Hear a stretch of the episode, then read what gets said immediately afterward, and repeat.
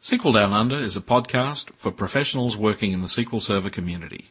SQL Server is a trademark of Microsoft Corporation. Opinions expressed during the podcast are individual opinions and may not reflect the opinions of SQL Down Under or of Microsoft Corporation. Introducing show number 22 with guest Kevin Kline.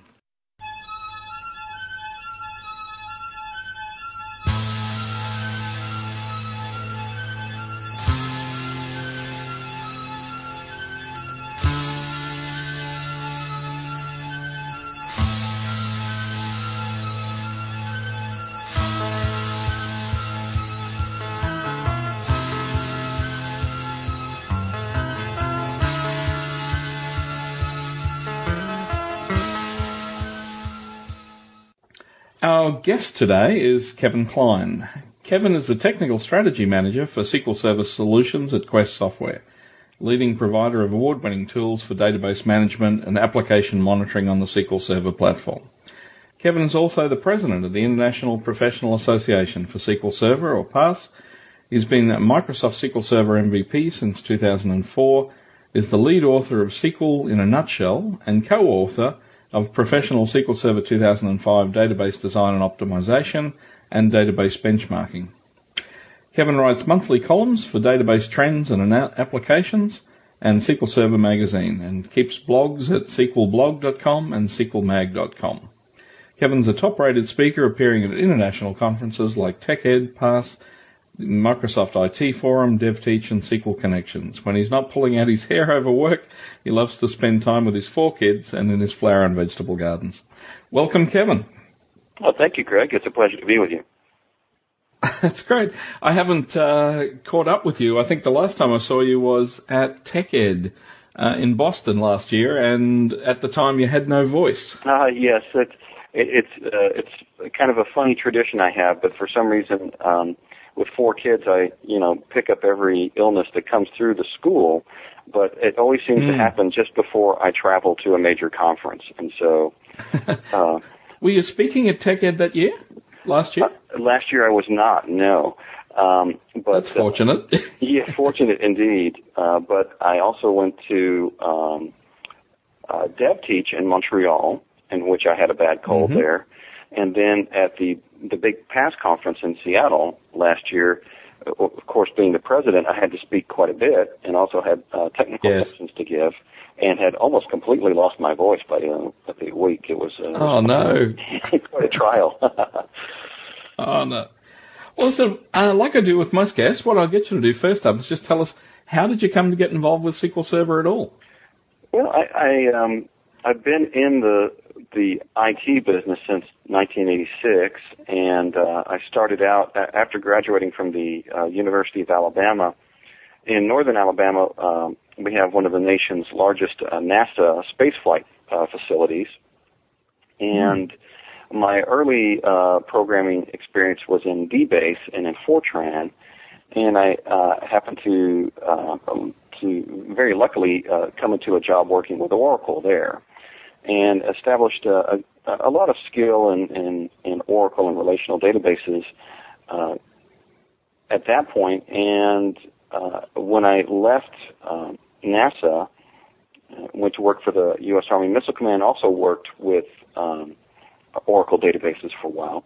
But as you can tell, both of the jobs that I had working with Oracle were in government, most particularly in sort of the defense and high-tech industries. And at the end of the Cold War and thereafter, Congress really cut a lot of funding for that. So I, having a family, wanted to move to a city with a more diverse economic base than that related to the U.S. government. And that led me to, from northern Alabama, that led me up to Nashville, Tennessee, where I took a job with very large IT and consulting and auditing company known as Deloitte & Touche. And Deloitte was embarking on their first client-server application project with Oracle. I came to work for Deloitte at that time, working on Oracle. And not long after that, they decided to implement Microsoft SQL Server in each of their offices as their departmental server. And this was back in the 421 days. It was actually not even an OS I'm sorry, it was an OS2 product, not even a Windows product. OS2, yeah. Yeah. And so... yeah, I must admit, that's the stage I started to get involved with it as well. So, yeah, and there were certainly some challenges at that point. Oh, indeed there were. But on the other hand, it was so much more affordable than Oracle, and evidently, from the information we had seen, so much easier to implement than and maintain in each of our different offices around the country that we chose it as our office-level departmental server. And I moved from the Oracle side of the house into SQL Server support at that time. And as our relational database investment grew, I became the team lead for SQL Server DBA work, and eventually worked into a position called the Manager of Information Architecture for Deloitte & Touche, working on enterprise SQL Server applications, and continued in that role until I moved to Quest in 2002, to bring all of those ideas as an enterprise DBA to life in our tools. Yeah. With Deloitte, do you think, given the fact they had such, it sounds like, a significant Oracle background, was it mostly a cost reason that they moved across? That was one of the very large reasons. Certainly cost was a factor. On the other hand, though, at least with Deloitte, another big issue for them was that they derive a lot of their business and a lot of their revenue from the market, from customers, large Fortune 500, Fortune 1000 size companies, all the way down to typically, medium-sized companies, not necessarily very small ones, but many of their clients and customers were using this, brand new Microsoft stuff. And they felt that it was very important for them to be able to tell their clients with a straight face that, yes, we use the products that you are using and you are paying us to do consulting for example. So that was another, it was, just part good business as well in terms of the marketing and that aspect of the whole consulting side. Yeah, no, that's great. And so you've enjoyed the time at Quest. I mean, you're still there, so. Yeah, I have very much. And Quest is a great company to work for, and I'm very fortunate too in that Quest is has allowed me to change jobs a couple times, all within a SQL Server point of view, and working in the SQL Server space. I was initially brought on to architect all of our products. We had two products at the time I started, one called Spotlight and another one called SQL Navigator, which we no longer have. And I was brought in to build the next generation of SQL Server tools called Quest Central, not to build them per se, but to design them. And so I was in an architecture role for about a year, and then for the next year and a half or 2 years, I worked as the head of the R&D effort to build all of those tools and get them out to the public. And about a year and a half ago, I moved into a more technology evangelism role in which I worked to promote the tools. I worked very closely with the sales group and the customer visits. I spent a lot of time speaking at user groups and at conferences, writing and promoting and being an evangelist not just for the Quest tools but for SQL Server in general. Yeah. Wonderful. Well, the material we're going to cover today is your top 10 mistakes that you think people make with SQL Server. So perhaps if we start at number 10 and work our way to the top. Indeed. There's a variety of mistakes that I see over and over again. And I spend a lot of time talking with people both at the very highest end of the enterprise scale, people who have HP Superdomes with 32 CPUs, or Unisys ES700s with 64 gigabytes of RAM, and all the way down to the mom and pop shop with just commodity 1 and 2 CPU boxes and a couple gigabytes of RAM. And it's amazing how often I see these mistakes perpetuated over and over again. Not just in the places that you might expect, where a new shop just now utilizing SQL Server, or maybe not having much experience with computers, but even in the places where you would think that they would have some degree of excellency in IT, and yet you still find these mistakes happening. So my number 10 mistake at the lowest of intensity, I guess you could say, of the 10. So my number 10 mistake is a design mistake, and that is not knowing the scalability requirements of the application or the design. This frequently manifests itself in no capacity planning for the future, or poorly done capacity planning, which manifests itself not only in having too little resources for the server or the application in the long run, but sometimes drastically too much resources for the application or the task at hand.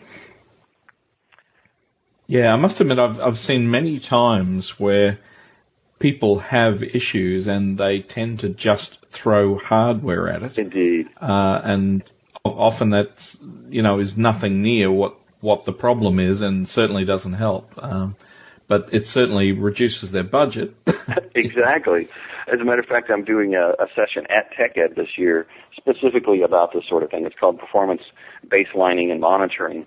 And the whole idea is that let's not just throw hardware at it, because at best, if you have a bad design, at best all that happens when you throw hardware at the problem is you just move the bottleneck down a little bit until sooner or later you encounter it again.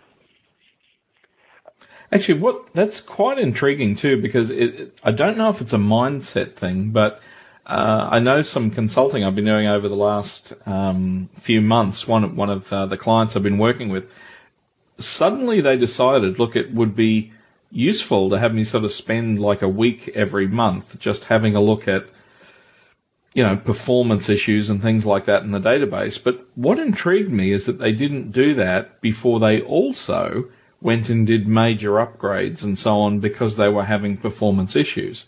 And, in the end, there were so many things that, it always intrigues me that with the .NET guys, if they go in and do tuning, you see differences like 5% and things like that. But, in the database area, we see things, procs that go from 5 million logical reads to 50, exactly. Things like that. Right.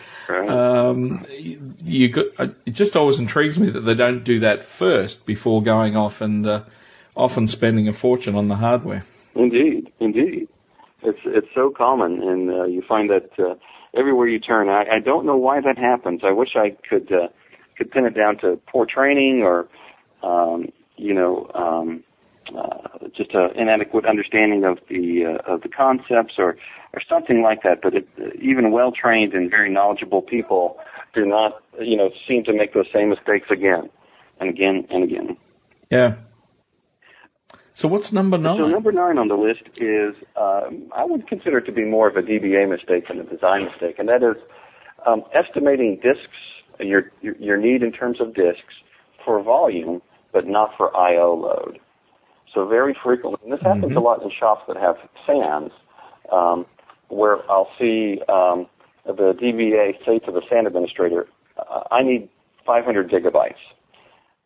But they don't also at the same time say to the SAN administrator, I need a max concurrent, a maximum CPU rate of 3,500 transactions per second.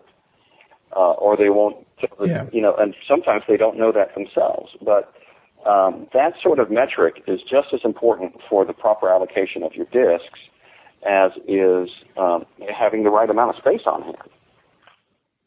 Yeah. In fact, it's really good you mentioned SANs, and you'd be a great one to ask these questions on.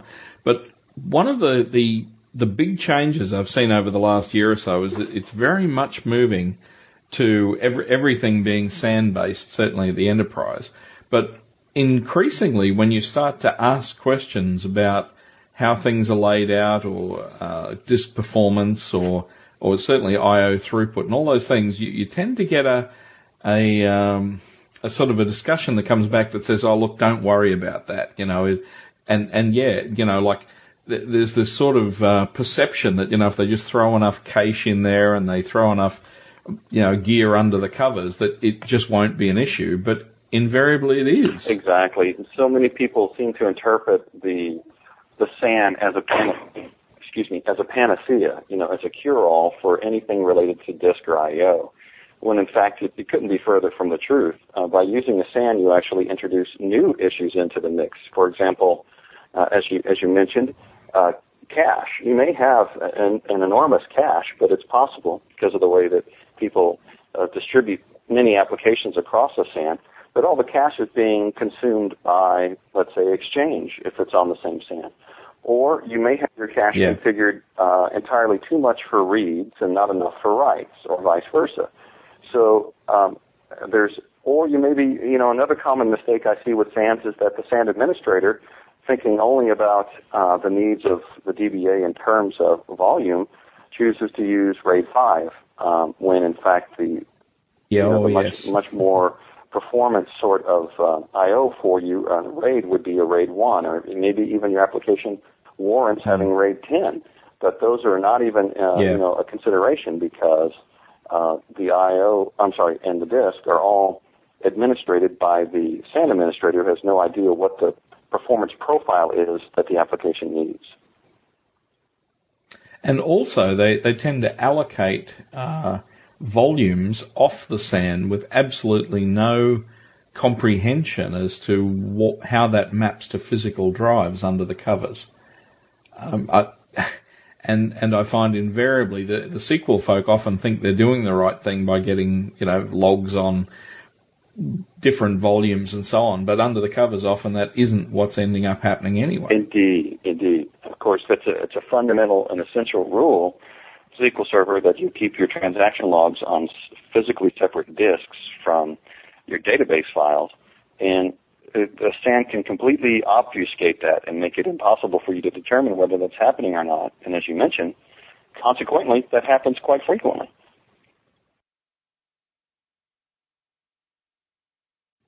Actually, the other one that I run into problems with SANs is often in hosted environments, which I'm finding at the higher end are becoming more and more common. Of course, are then shared SANs, and where it becomes even harder to work out what's going on. And there are just periods where things just go slow and you can't work out why, because often you don't even have the tools to look at it. That's right, indeed. And that leads actually directly to what I believe to be mistake number 8. Number 8 on my list is not explicitly knowing the server load and the performance profile of your SQL Server. And so this leads to a variety of issues. The biggest one, which I find to be very, very important, is that you have no idea, because you don't know what the load of your server is, you don't know what normal is, nor is it easily possible for you to make a determination if a certain set of behavior is abnormal. And because of that, for example, in my case, back in my days at Deloitte, you're never able to tell, until you know explicitly what your server load is, you're never able to tell how good the user experience is, except by the volume of calls you get. So if your phone is ringing a lot, things are bad. And if your phone isn't ringing much, you suspect things are good. But if you don't actually explicitly know through performance monitoring how, what your server's average load looks like and how its current performance is compared to that average, you'd never have quantitative information that tells you whether things are good or not. So that leads to situations like a terrible problem has existed on the server since Friday afternoon, but since everyone had left the office on Friday afternoon, you don't know until Monday morning when everyone logs back in. Now, if you had been monitoring the situation, you would have been able to fix it over the weekend, and no user would have been the wiser, would have been repaired by the time they came back to work. But since you didn't know what the load on the server was like, what was causing problems, then you find out that you then come to find out when everyone comes in on Monday morning. Yeah. No, indeed.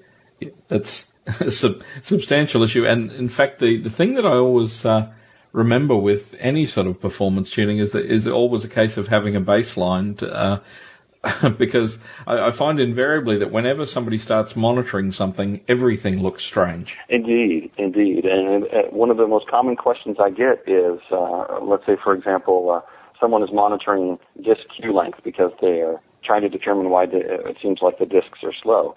And, I get a question that says, my disk queue length spikes up enormously every so often, and I I can't tell exactly what is happening or why that is happening. And, you know, an experienced user or even someone well versed in the internals of SQL Server will remember that checkpointing happens every so often, and that's when all of the I/O is flushed to disk. But, you know, folks for the first time when they're looking at it, they don't know what normal is, and so they become very concerned without realizing that, hey, this was simply a normal process of the server.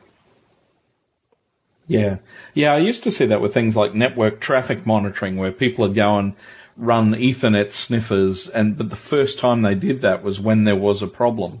And, I mean, every single thing they looked at would lead them to go off and investigate it because it didn't look right to them, but absolutely no idea that that's how it normally looks.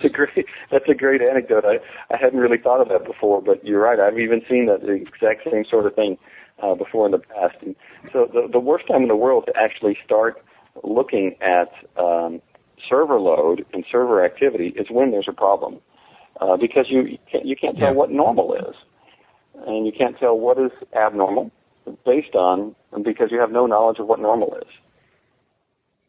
Yeah. So what's the next one on the list? Number 7 on the list is a very common developer mistake I encounter quite often, and that is not really having no understanding of how the query engine of SQL Server works. And consequently, you see some horrifically bad queries that come out of this kind of ignorance of how the query engine works. For example, not really understanding the importance of a where clause. And so the where clause, of course, is the main means by which you reveal to the query engine your search arguments. And your search arguments is the main, is the main way that SQL Server then turns around and figures out which sorts of indexes it can use and what sort of fetching algorithms it can use, how can it process on a join, and so forth. And so in situations, I've frequently seen developers, for example, issue a query against the SQL Server and bring back all the data, and then they have the front-end application sort out the data at the front end for the user. And so not only does this generate an enormous amount of network traffic, it also generates a lot of table scans and full index reads and things like that, lots of logical and physical I.O.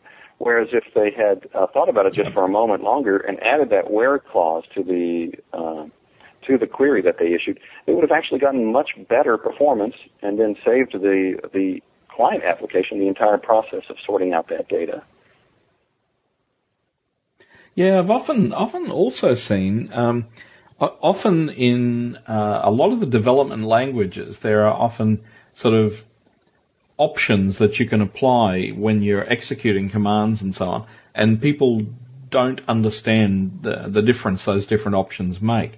And so, for example, a very common one I used to see with things like ADO previously, you had, say, a record set object, and what it had is it had an option that said AD open forward only or AD open static was the default, or you had key set options and so on. But when people ran it in development, they would see no difference at all because they were working with small amounts of data and they were the only one working against a database. But when you showed them a Profiler trace and you could see that the difference was, a handful of IOs as opposed to, 80,000 remote procedure calls, suddenly they realized that, just changing that word makes a substantial difference. But I think part of the problem is that they're often developing in environments where you can't perceive that there's a problem. Excellent point. That is an excellent point. And I have seen that a multitude of times, and it's something that I often encourage developers to think about, and that is, and also not just developers, but business owners and analysts to think about as they lay down the requirements for an application. So many times we see business requirements are the only kind of requirements, let's say for a stored procedure, for example, and it says, for such and such sorts of inputs, you need to return XYZ sorts of output, and that's all it says. And now occasionally, every now and then, you'll also see an extra bit of requirement that says you will need to return your output within a certain period of time, let's say 30 seconds. but it doesn't actually say, it doesn't say what it needs to say, which is you will return the result set within 30 seconds under a user load of 300 concurrent users. You know, it's at that point, those scalability points, that you really see whether the application was designed well or not. Yeah, well, certainly I found it's very enlightening for people to sit there and simply watch a profiler trace just to see what's actually being sent to the database, because they are often very removed from what's actually hitting the database. And it's one of the things that sort of fascinates me about the directions with things like Link in the upcoming current Orca's development cycle and so on, is just that people will be even further removed from what's going on. And I suppose there are two possibilities there. One is it will write much better code than they would have anyway. So even if it doesn't write great code, maybe we're better off. Or alternately, you know, it could write kind of horrible code, and you sort of wonder where that then leaves us. I've watched a few demos, for example, that Scott Guthrie's done in recent times, where he said, look, if you're concerned about the SQL generated, you can always hit a breakpoint here and stop and have a look at it. But what they usually don't follow that discussion up with is, if you don't like it, what are you going to do next? Right. And I look at a lot of this automatically generated SQL, and it's far from what you'd normally want.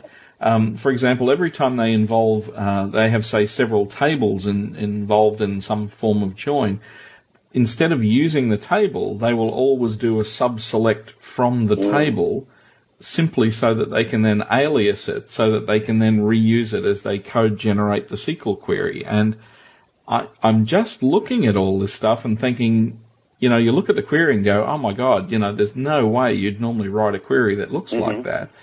And what I'm wondering is if down the track, are they going to, are the SQL team going to have to sort of change the way the query optimizer works in SQL Server to make it deal with Link better? Right. Yeah, now Link is. And so, yeah, I do wonder if the development tools are going to push that sort of change.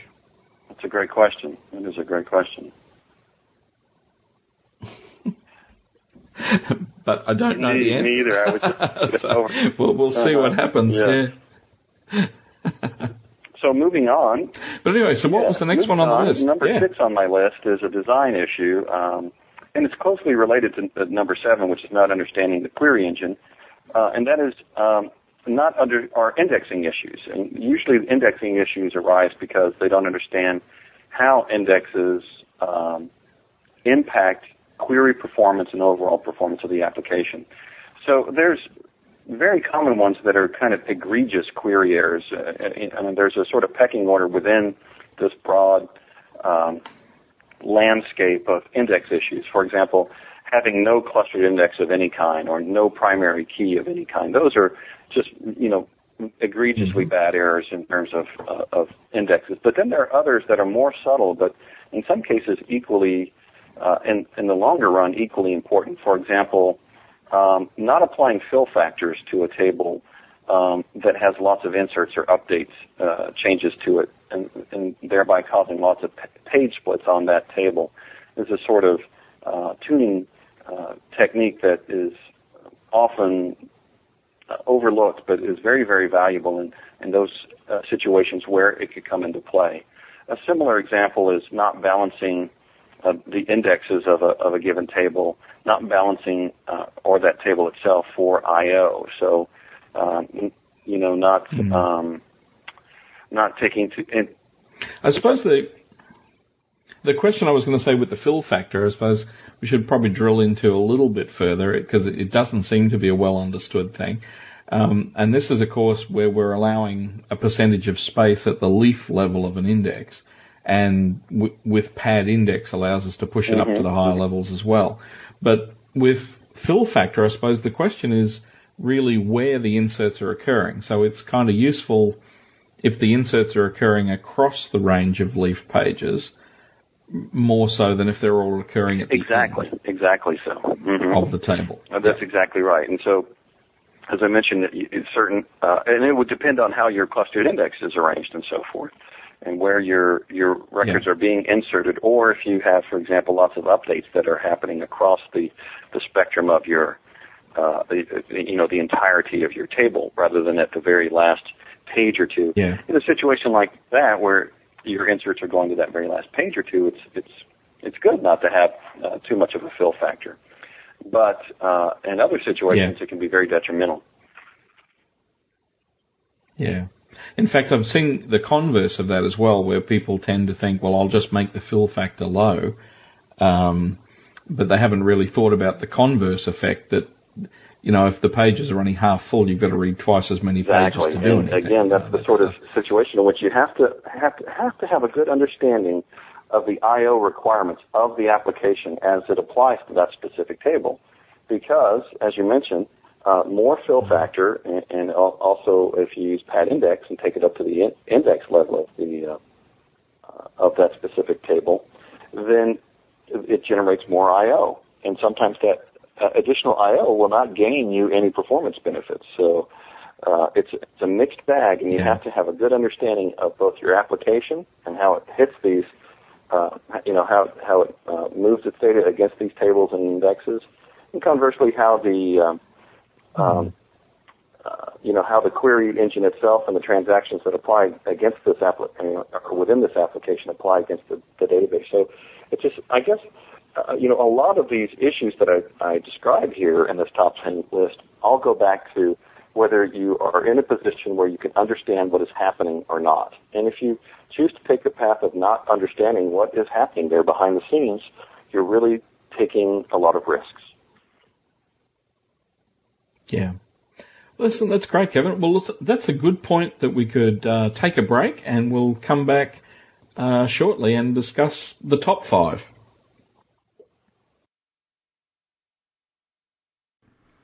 As well as community resources such as this podcast, SQL Down Under offer mentoring services and both private and public training options. If you need to get your project back on track, or if you need to get it off to a good start, why not give us a call? We have also recently introduced a series of online courses available in both Asia Pacific and US-UK time zones. In particular, the first course that's offered in this series is Query Performance Tuning. You'll find details at www.sqldownunder.com. Okay, so welcome back from the break. What I'll get you to do then first, Kevin, before we continue with the second part, is just anything you're willing to share about where you live, what you do, I suppose hobbies or sports or anything like that. Oh, well, thank you very much, Greg. Well, I guess the thing that I'm most proud of in my life really is that I'm a father of 4 wonderful kids from ages 16 all the way down to 6. Mm. So if you ever want to have an intelligent and detailed discussion about SpongeBob SquarePants, I'm the man. I know far too much about children's entertainment, probably the majority of the entertainment that I've seen for the last few years, but that's quite all right. I love every moment that I'm able to spend with my kids, and I enjoy it very much. My oldest is my son. He's 16, and then I have 3 daughters, aged 14, 8, and 6. So quite a mix in ages there. And quite a bit. Does this involve you traveling around a lot to their sports or anything at present, or? Well, at this point, I'm kind of lucky in that they're rather homebodies, so they don't have to ferry them to and fro to all sorts of activities. But the 2 younger girls are getting very active in both karate and dance, and then my 2 older kids are very involved in music and theater. And so there's a little bit of to and fro there, but it's all quite manageable, and it's quite a pleasure to watch them as they mature and learn new things and do do the different things there. No, that's great. And so, which city were you living in? I lived in Nashville, Tennessee. Yep. Which is kind of nicknamed. It's called Music City USA, and it it's really quite funny and fun in some ways, because when I was growing up, it wasn't a common thing for young men to join the choir at school. Not a lot of guys did it, but here at my son's high school, my daughter's middle school, they both have enormous choirs with very large groups of young men in there, and it's, well, of course, Dad, it's Music City. Everybody sings here. and conversely, my son is a very good guitarist, and I also, growing up, played quite a bit of guitar, and classical guitar, in particular Spanish guitar, and learned plenty of rock and things like that. And so in my hometown, if you went to a party and somebody said, yeah, I play guitar a little, that meant they could play a few songs, and maybe not terribly well. Here in Nashville, you go to a party and someone says, yeah, I play guitar a little, and they pick up the guitar and they proceed to, display virtuoso challenge. That's it. They're absolute wizards, indeed. That's excellent. And, they only work in IT because that's the day job, and they're trying to get into the music scene here, and that's their real passion, so. I think that's the thing, that the music can easily be the passion. Unfortunately, it can also leave you broke, I think is that's right. It doesn't pay the bills quite as well. No, but it's to our benefit as just a plain old resident of the city, because you can go to most any honky-tonk or tavern or bar, and there's quite a very good group performing there playing for tips. There's no cover charge or anything like that, because they're hoping to be seen by that record producer or that great talent to help get them in the door at the music, in the music business. So actually, you do benefit.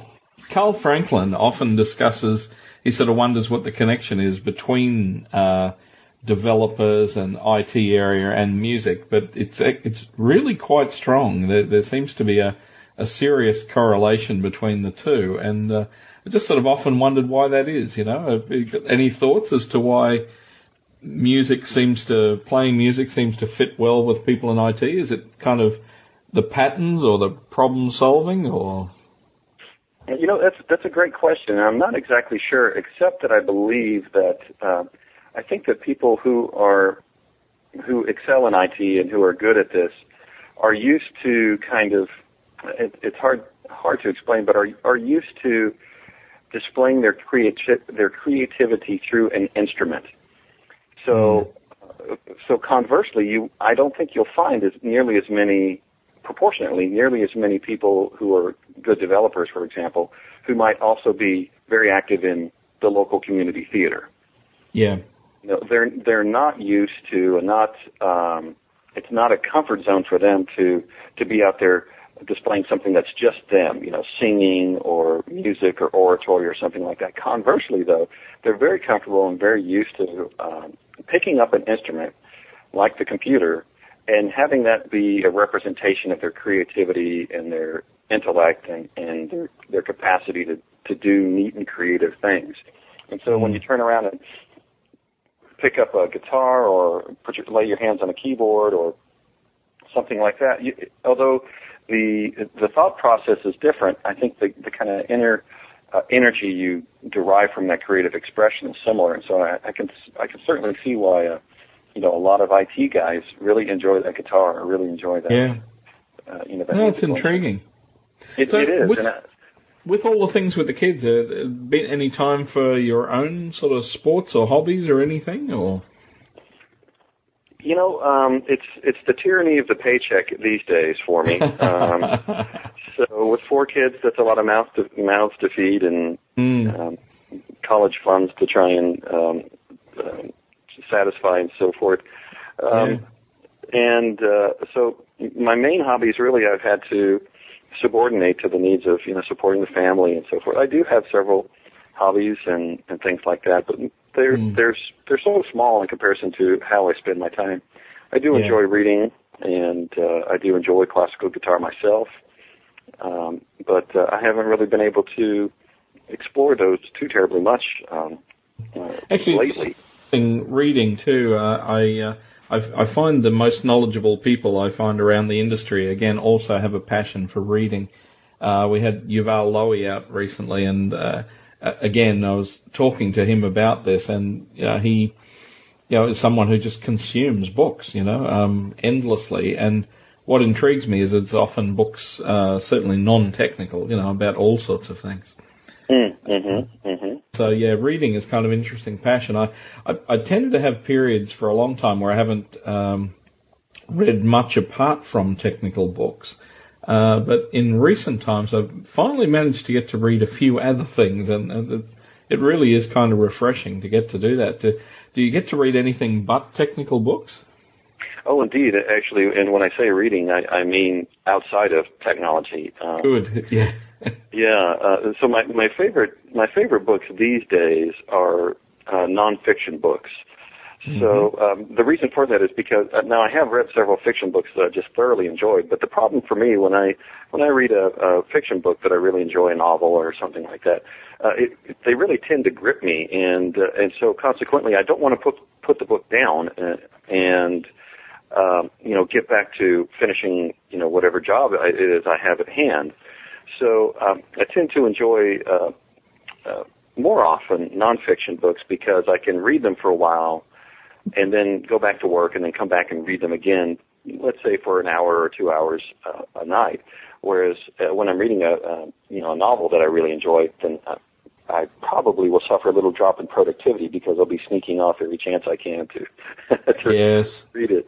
Actually, the company I work for, there are quite a few intriguingly interested in Harry Potter, and so I must admit when the next book in the Harry Potter series appears, there'll certainly be even some adults. There'll be quite a few that'll just disappear for a day or so and resurface knowing what happened to Harry. So. Indeed, yeah, and I have to admit I'm caught in that trap too. I can't wait to find out. But actually, the book I've enjoyed the most, I've been telling people about lately, was mentioned to me by one of my colleagues, Chris Hewitt, and it's Bill Bryson. I don't know if you've come across as an author, but he has a wonderful book I'm reading called A Brief History of Nearly Everything. And it's kind of a wander from the beginning of time quickly through to the present time, but it just is, it's so funny in places, and it's got an amazing combination of depths of scientific knowledge and but also just humorous stuff. But in fact, the one quick story I'll share with you, the story I remember best from it was about Thomas Midgley. And most people have never heard of Thomas Midgley, but in fact, I know people now who describe him as the single most dangerous organism that's ever infested the planet. And this is because poor old Thomas had three major inventions. The first one was he's the guy who invented putting lead in petrol. And so, like, classically bad stuff. But his second invention were CFCs. Oh, my word. How one person could have both of those is beyond comprehension. But his third invention was he got polio, and he invented a machine to turn him over in bed, and it strangled him. Oh my! So how very, very ironic, isn't that? Absurd. Yeah, but yeah, they say he's probably done more to damage the planet than any other organism that's ever existed. Indeed, and by extension, who knows how many cases of skin cancer led to fatality because of CFCs or, yes. Asthma caused by smog, caused by leaded gasoline. Anyway, so I think Thomas Midgley would probably be the poster boy for, like on a dartboard for the environmental movement, or something. And that's an interesting corollary to the book that I've just most recently finished reading, and the corollary, the book is called Collapse, and it's written by a man named Jared Diamond. And the corollary is that when we touch the different natural systems, like air quality or water quality or something like that, we really don't understand how many things it touches. And so you may think you're just knocking over a single domino, but in fact it touches 10 dominoes that touch 10 other dominoes that touch 10 others. And so this book, Collapse, is is about the author has selected several societies throughout time that through the different conscientious decisions that the societies made actually provoked an environmental collapse that then provoked the collapse of the entire society. So a couple examples of that would be the islanders on Easter Island. Easter Island, yes, classic example. We've all seen those famous stone statues, but what many of us don't realize is that Easter Island was what once a lushly forested yes. and beautiful island full of wildlife and full of people, too. Yeah. And so he goes through all kinds of interesting archaeological information as well as firsthand accounts from the Europeans that actually visited the island.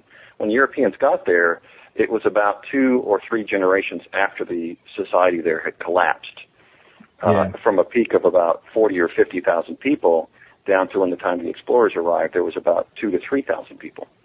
Mm. And so how did this society fall from so great a height?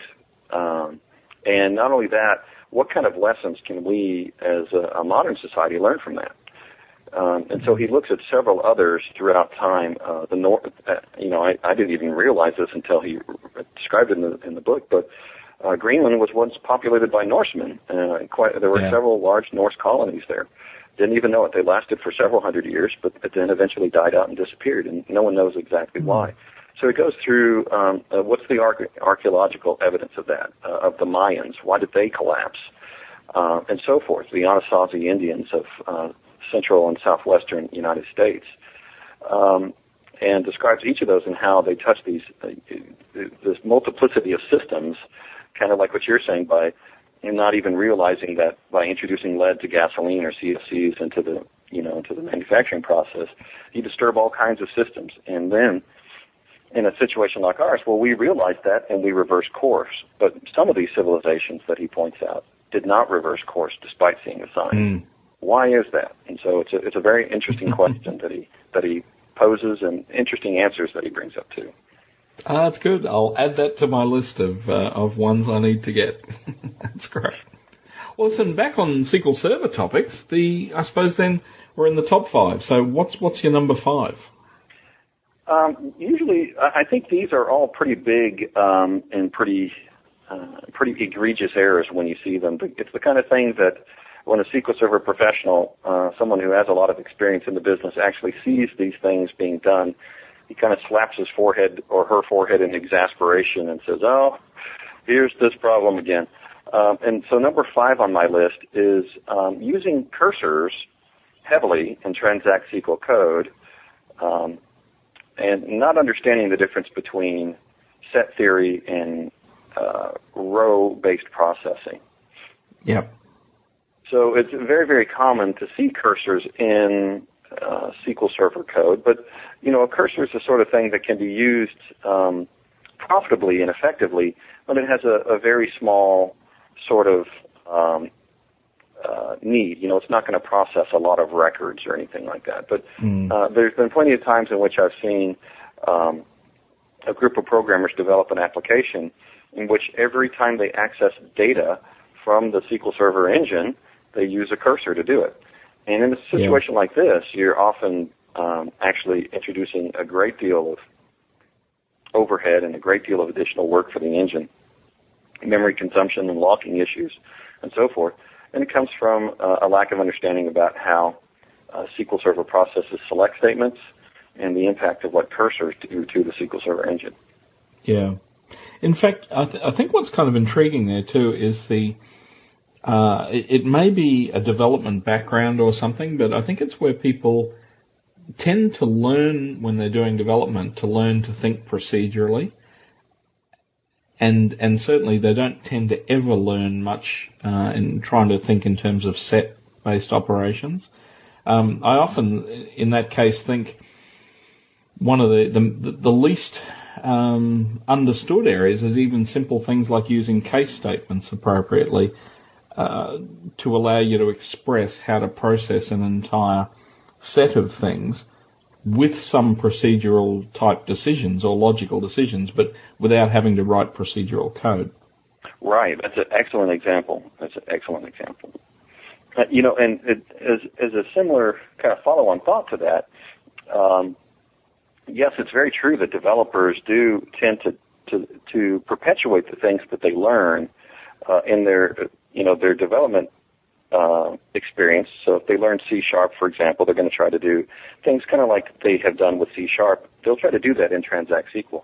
And one of the really interesting things for me, being a former Oracle professional, is that you'll see it very, very commonly. Someone who is an Oracle person retooling for SQL Server will make this mistake very, very frequently. And that is because, and it's not well known in the SQL Server world, but in the Oracle world, any select statement that you write is materialized behind the scenes in the Oracle query engine as an implicit cursor. And so cursors on Oracle have absolutely no difference in performance compared to a SQL select statement. So when I was actually learning SQL Server, having been an Oracle person for about 5 years, it took me a while to understand that, oh, wait a minute, cursors are very different. You know, you have to allocate them, and then when you're done, you have to deallocate them, give that memory back, and release the locks that were opened by the cursor and so forth. So it's another thing that not only does the development background of the person contribute to this issue, but also if they have a different platform experience, so if they have an Oracle experience before coming to SQL Server, it certainly kind of add to this and compound the problem. Actually, that's really interesting because I have to say most situations where I come across substantial cursor use, and I might add temporary table use, tend to be from people with an Oracle background. And I mean, I've spent some time working with Oracle over the years and did go off and do some certification things, but, you know, I've never really considered myself an Oracle person. And it has always sort of intrigued me as to why that is. And I think I come across many shops where they say, you know, they've considered implicit cursors in Oracle kind of almost evil or something, and so I've seen shops where they've said, look, they always have explicit cursors, and so when they make a sort of a migration across, yeah, that's absolutely the first thing they do. Very interesting. So yeah, I hadn't quite known, but in fact, yeah, I suppose whenever I look for poorly performing code, often the telltale signs when you first open the code for stored procedures are tons of cursor code and tons of temporary tables. Exactly. And those are the sorts of things that usually indicate to me that this person doesn't really understand SQL Server very well. And I'll give you an example. It was kind of funny. At one point we were developing a large application, and the developers had used quite a large number of cursors. As a matter of fact, almost every one of their stored procedures would use a cursor, and so I explained to them that, you know, cursors are not effective for large data sets typically, unless, you know, there's some special exceptions and so forth, and, you know, can really slow things down. And the reason for their poor performance was the heavy use they made of cursors and temp tables, and for them to take those out. And so they got very, very busy and worked very hard for a couple of days and rewrote their stored procedures and brought them back for another code review. And when I looked in the first stored procedure that I was quite familiar with that had used cursors, the first thing they had done is said, set row count equals 1, while this condition, loop through the record one at a time. So use a while loop to go through and look at each record one after the other and make the change and so forth. And I, you know, had to kind of throw up my hands in exasperation saying, wait a minute, guys, let's come back here and focus on this idea of set theory. You want to work with sets at a time rather than individual rows. So just kind of a funny anecdote that they'd spend all this time and energy taking cursors out and replacing those cursors with while loops to go through one record at a time. Not really thinking about. Seen exactly the same thing many times. In fact, I've also seen situations where people have felt that while loops will perform better than a cursor, and in many cases I've seen situations where that just isn't the case in the way they do it, because they end up doing something like while I can't select a while, you know, if not while not exists type while loops, and they end up like querying again every time they go around the loop, you know. And in fact, you know, a standard cursor would have actually been far better. But, right. But I also, the other situation I find it in is where people don't have a good grasp of the language at all. In fact, I was at a site 2 weeks ago where the lady there, when I looked at her use of temp tables and so on, it was simply that she didn't understand union statements. And so things like, she said, but I have to select from more than one place. So what she would do is create a temporary table, do insert selects from the different spots, and then do a select of the rows at the end. But there was no concept for her that she could have just used a union, you know, with her multiple selects. And she really didn't have to create sort of temporary structures. Wow. Yep. That certainly will do it. Well, so what's number four? Yeah, let's look at number four here. So number four is another developer sort of issue that I find, and that is, you know, so we've talked about several things that kind of lead up to, I think, number four. We've talked about, you know, not understanding query engine, not understanding index as well. But another, I think it's a worse mistake for developers in a lot of cases, because it's so much a part of what they should be trying to do, and that is that they don't understand how to tune a query once one has been written, either their own or someone else's. And I don't mean in the sense of knowing how to write better SQL, since I feel like that kind of falls more into the first two that appeared earlier in the top 10 list. What I mean is they don't know how to use any of the tools out there, even the free native tools that come with SQL Server, to detect if a query is performing badly, and then how to isolate that and work with it. So they don't know how to use Profiler. You know, they don't know how to use the DMVs or the system views in SQL Server 2000.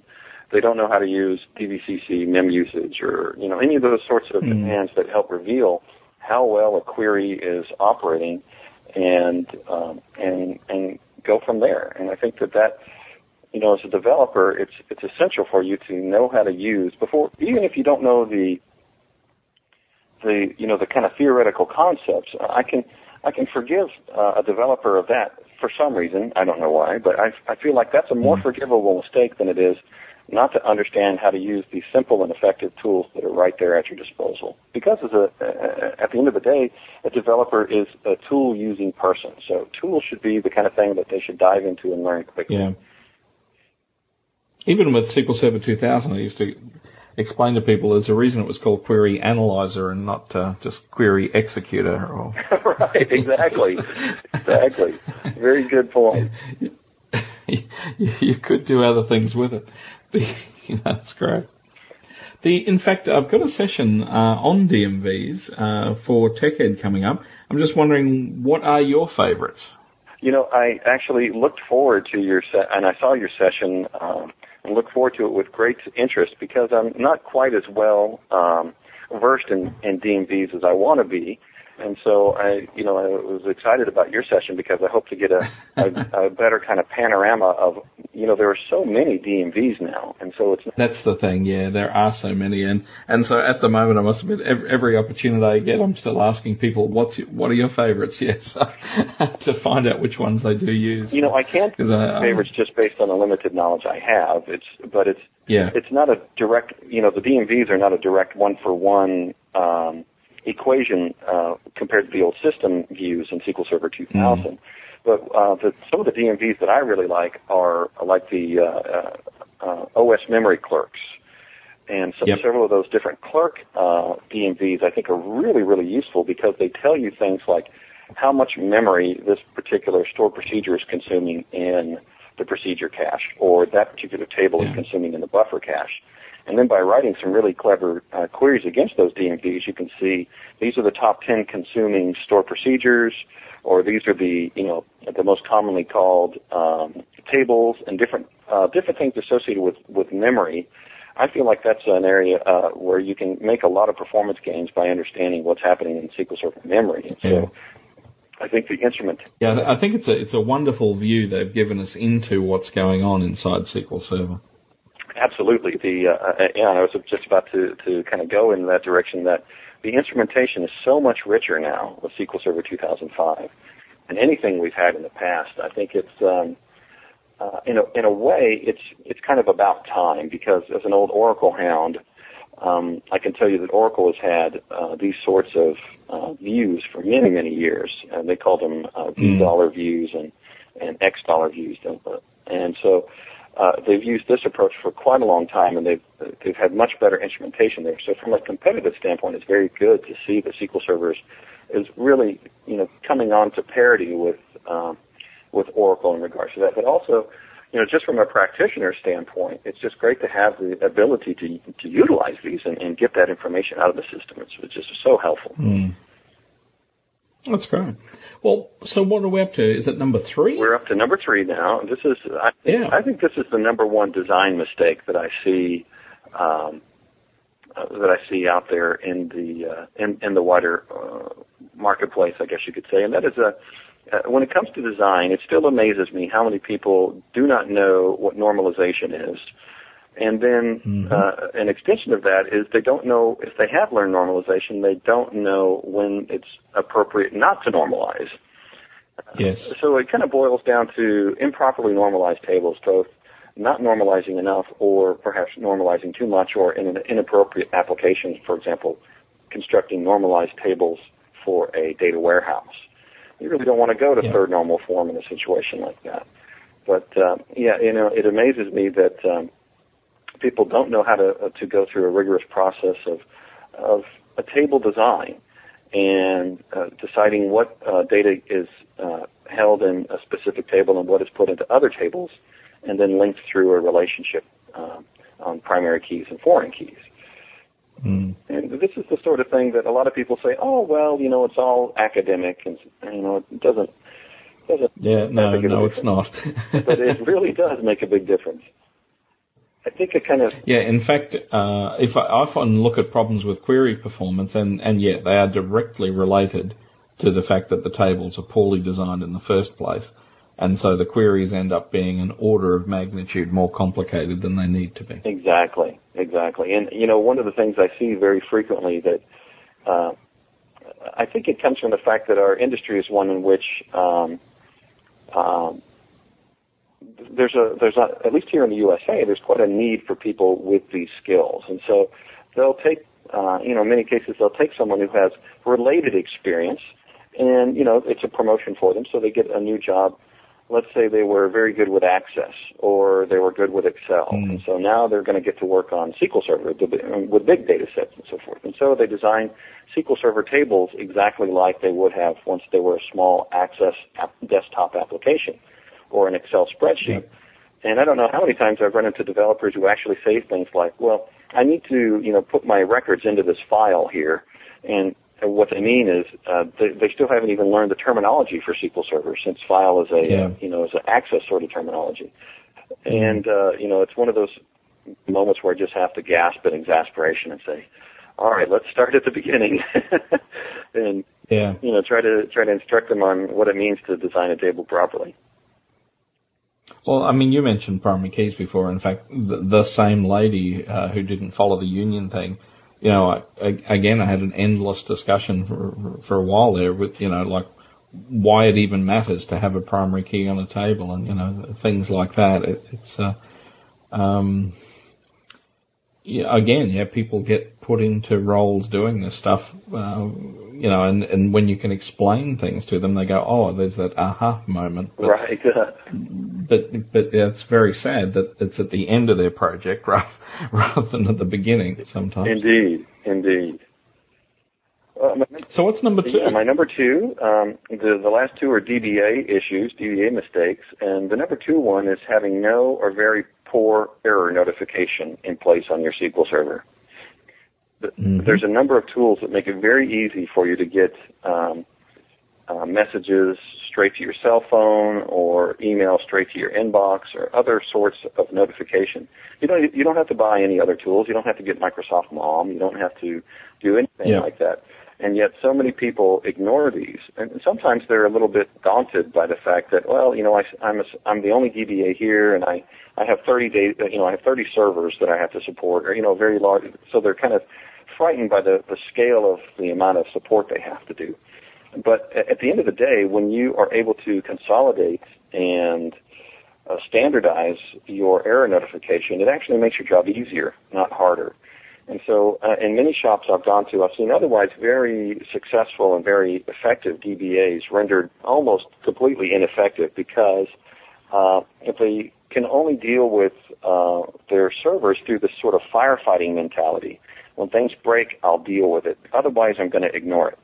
And, you know, that's a self-defeating sort of attitude. I can understand the perspective because they're so busy that if they take time to make things better, they may fall behind. But at the end of the, you know, at the end of the day, that's the only way you can get on top of a situation in which you as a single DBA are supporting many, many servers at one time. Yeah. No, that's very, very, very true. Otherwise, it just simply doesn't scale. I mean, you don't scale enough to be able to do that. Exactly. We as people do not scale. But so often we're asked to support environments that scale a lot. Very true.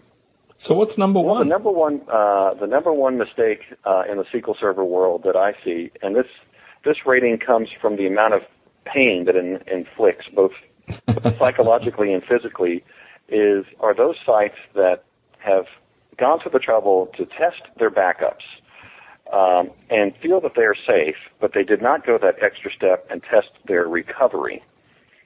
And so discover that not only were they not safe, they were actually very, very seriously at risk. And by not understanding the recovery process, you know, they have to spend the whole weekend in the office or all nights or maybe all night, 2 nights in a row, going through the recovery process to bring things back up online when if they had taken the backup one step further during, you know, the day hours when nobody really cared and going through a full recovery process and learning exactly all the gaps and the shortcomings that they have in their backup process, they would have a reliable recovery process as well and could have spent those nights at home with the kids and their wife or, you know, could have spent that weekend out on the holiday. So my number one mistake on SQL Server is not testing your backup process all the way through to a full recovery. Yeah. And I must admit the bit I normally like to add on that is usually on another machine. Exactly. Very good point.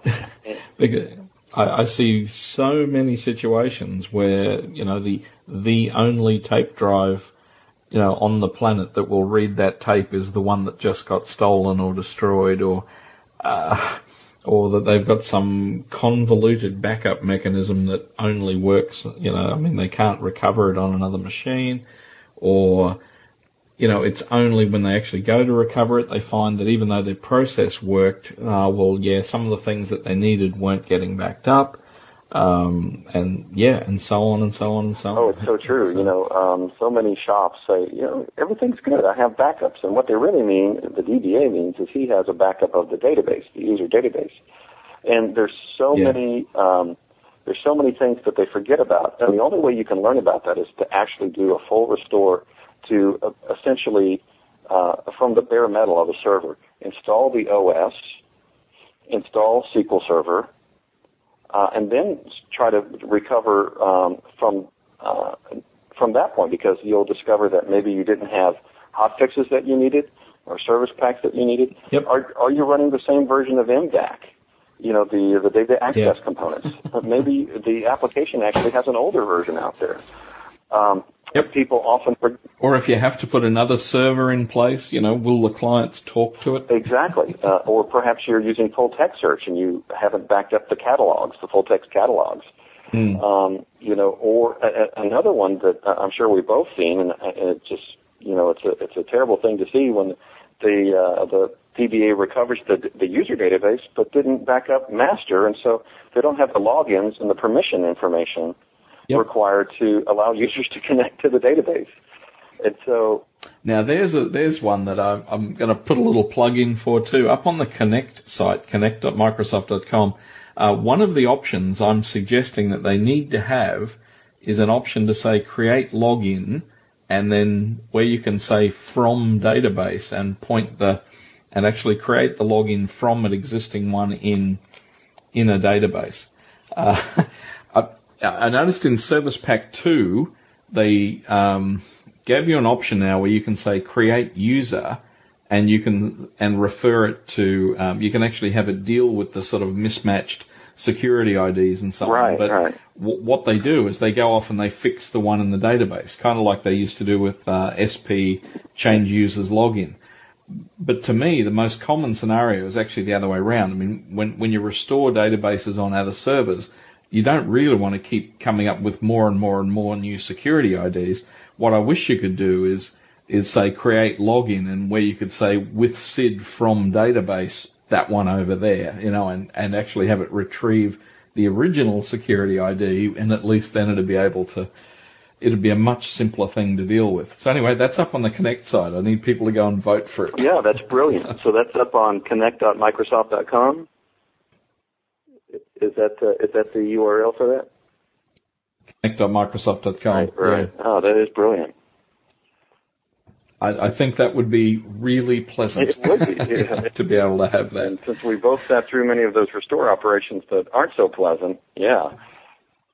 So yeah, I must admit, look, another really common one I've come across a couple of times lately, and I'm starting to think it's almost like a tooling error, is that people go into the backup dialog and they go and add a file and then don't delete the one that's already there, and they end up striping database backup across two files, and then when the new one's created, they just get it, and then later they're trying to restore from it. I haven't actually encountered that one before. That's very interesting.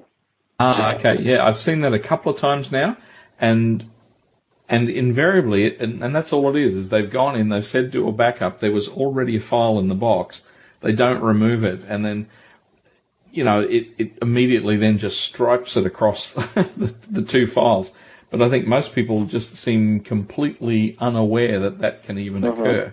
And they're certainly then very surprised when, you know, they get an error telling them that, you know, it's one of a set of media and they need the rest of them. And again, that's kind of sad at the point they often find it out. Yeah, I agree. But again, you know, and that's one of the things about recovery. There's nothing worse than finding out you have a problem with your backups when you're recovering. Yes, that's right. It's exactly the same problem you're saying. So that's great, Kevin.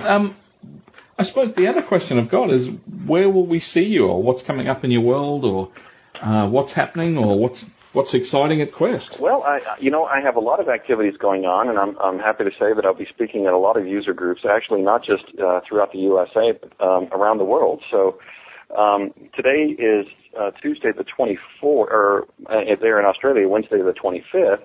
And actually, all of next week I will be in Ireland, going to the biggest cities in Ireland, speaking at their SQL Server and .NET user groups. So that will be Ireland next week. Mid-May, I will be in at the DevTeach conference in Montreal. In June, I'm making plans at this point to speak at several locations throughout Germany, Austria and Switzerland, and the various German-speaking countries. Plus TechEd, I presume. Plus TechEd. And then TechEd, yes. So thank you, that's right. Yes. So TechEd is first, and then I take a week off, and then I go to Germany, and I'm actually going to take my two oldest children with me on that trip, my 14- and 16-year-olds. So we're going to have some fun during the days, and in the evening speak to the user groups and do some things like that. As well as some smaller local user group meetings. I'll be speaking at Charlotte. I'll be speaking in the Nashville user group as well. Gosh, it's hard for me to keep track of all the traveling and speaking I'm doing these days. And the PASS conference. Yes, the PASS conference. That's coming up in September of this year.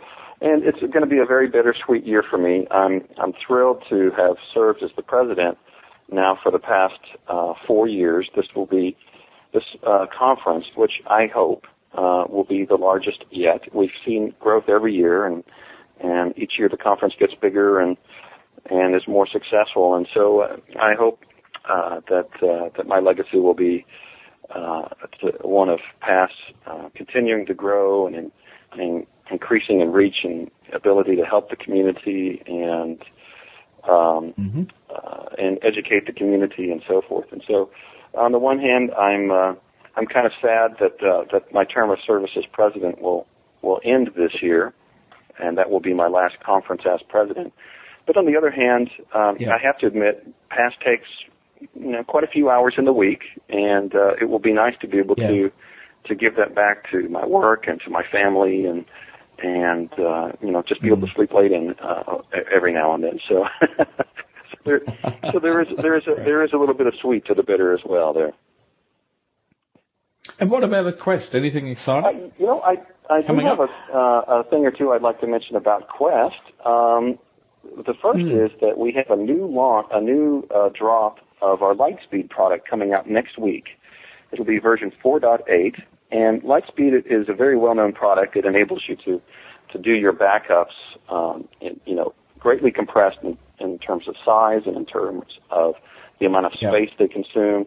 Also, the amount of time it takes to do a backup can be reduced commonly 50 to 70%. Some of the new features, though, that are coming out in this next drop, I'm really excited about. One thing that I think is now, a lot of people like the ability to do an object-level restore in Lightspeed, which you can't do in the native tool. So you can recover a single database. But one of the things that I really like in this next release is that you can actually attach to a backup file, either natively or through SQL Lightspeed, and issue queries against the native backup or the Lightspeed backup file. So without ever mounting it, excellent. Without ever attaching it, without ever restoring that database. That's very interesting. We've run into so many of our customers who are, the whole reason they're doing the backup isn't because there was an error on the disk, and it's not because there was a crash or anything. It's because a user went out and did something really crazy, and now they have to repair all the data. Yeah. And the only way they can repair the data is to pull up their last good backup and then re-query the good data back out of the database. And so this gives our users the ability to do that without having to go through all of that extra process of restoring the database to a temporary location, writing the queries, BCPing it out perhaps to another location or doing something like that to get to that data. And so it's enormously aids in those kind of recovery situations. We also have in this next release a very nice log reader feature built into the system. So if you ever want to go and undo just, say, a single transaction or maybe two or three small transactions in the transaction log, that's also a very easy thing to do.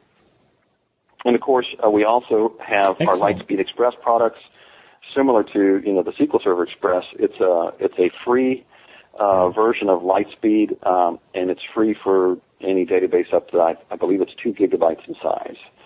So for all of you developers and QA people or folks who are tinkering more than supporting production applications, you might want to take a look at Lightspeed Express. It's a great great way to get that extra power and extra benefit without having to pay for the full license.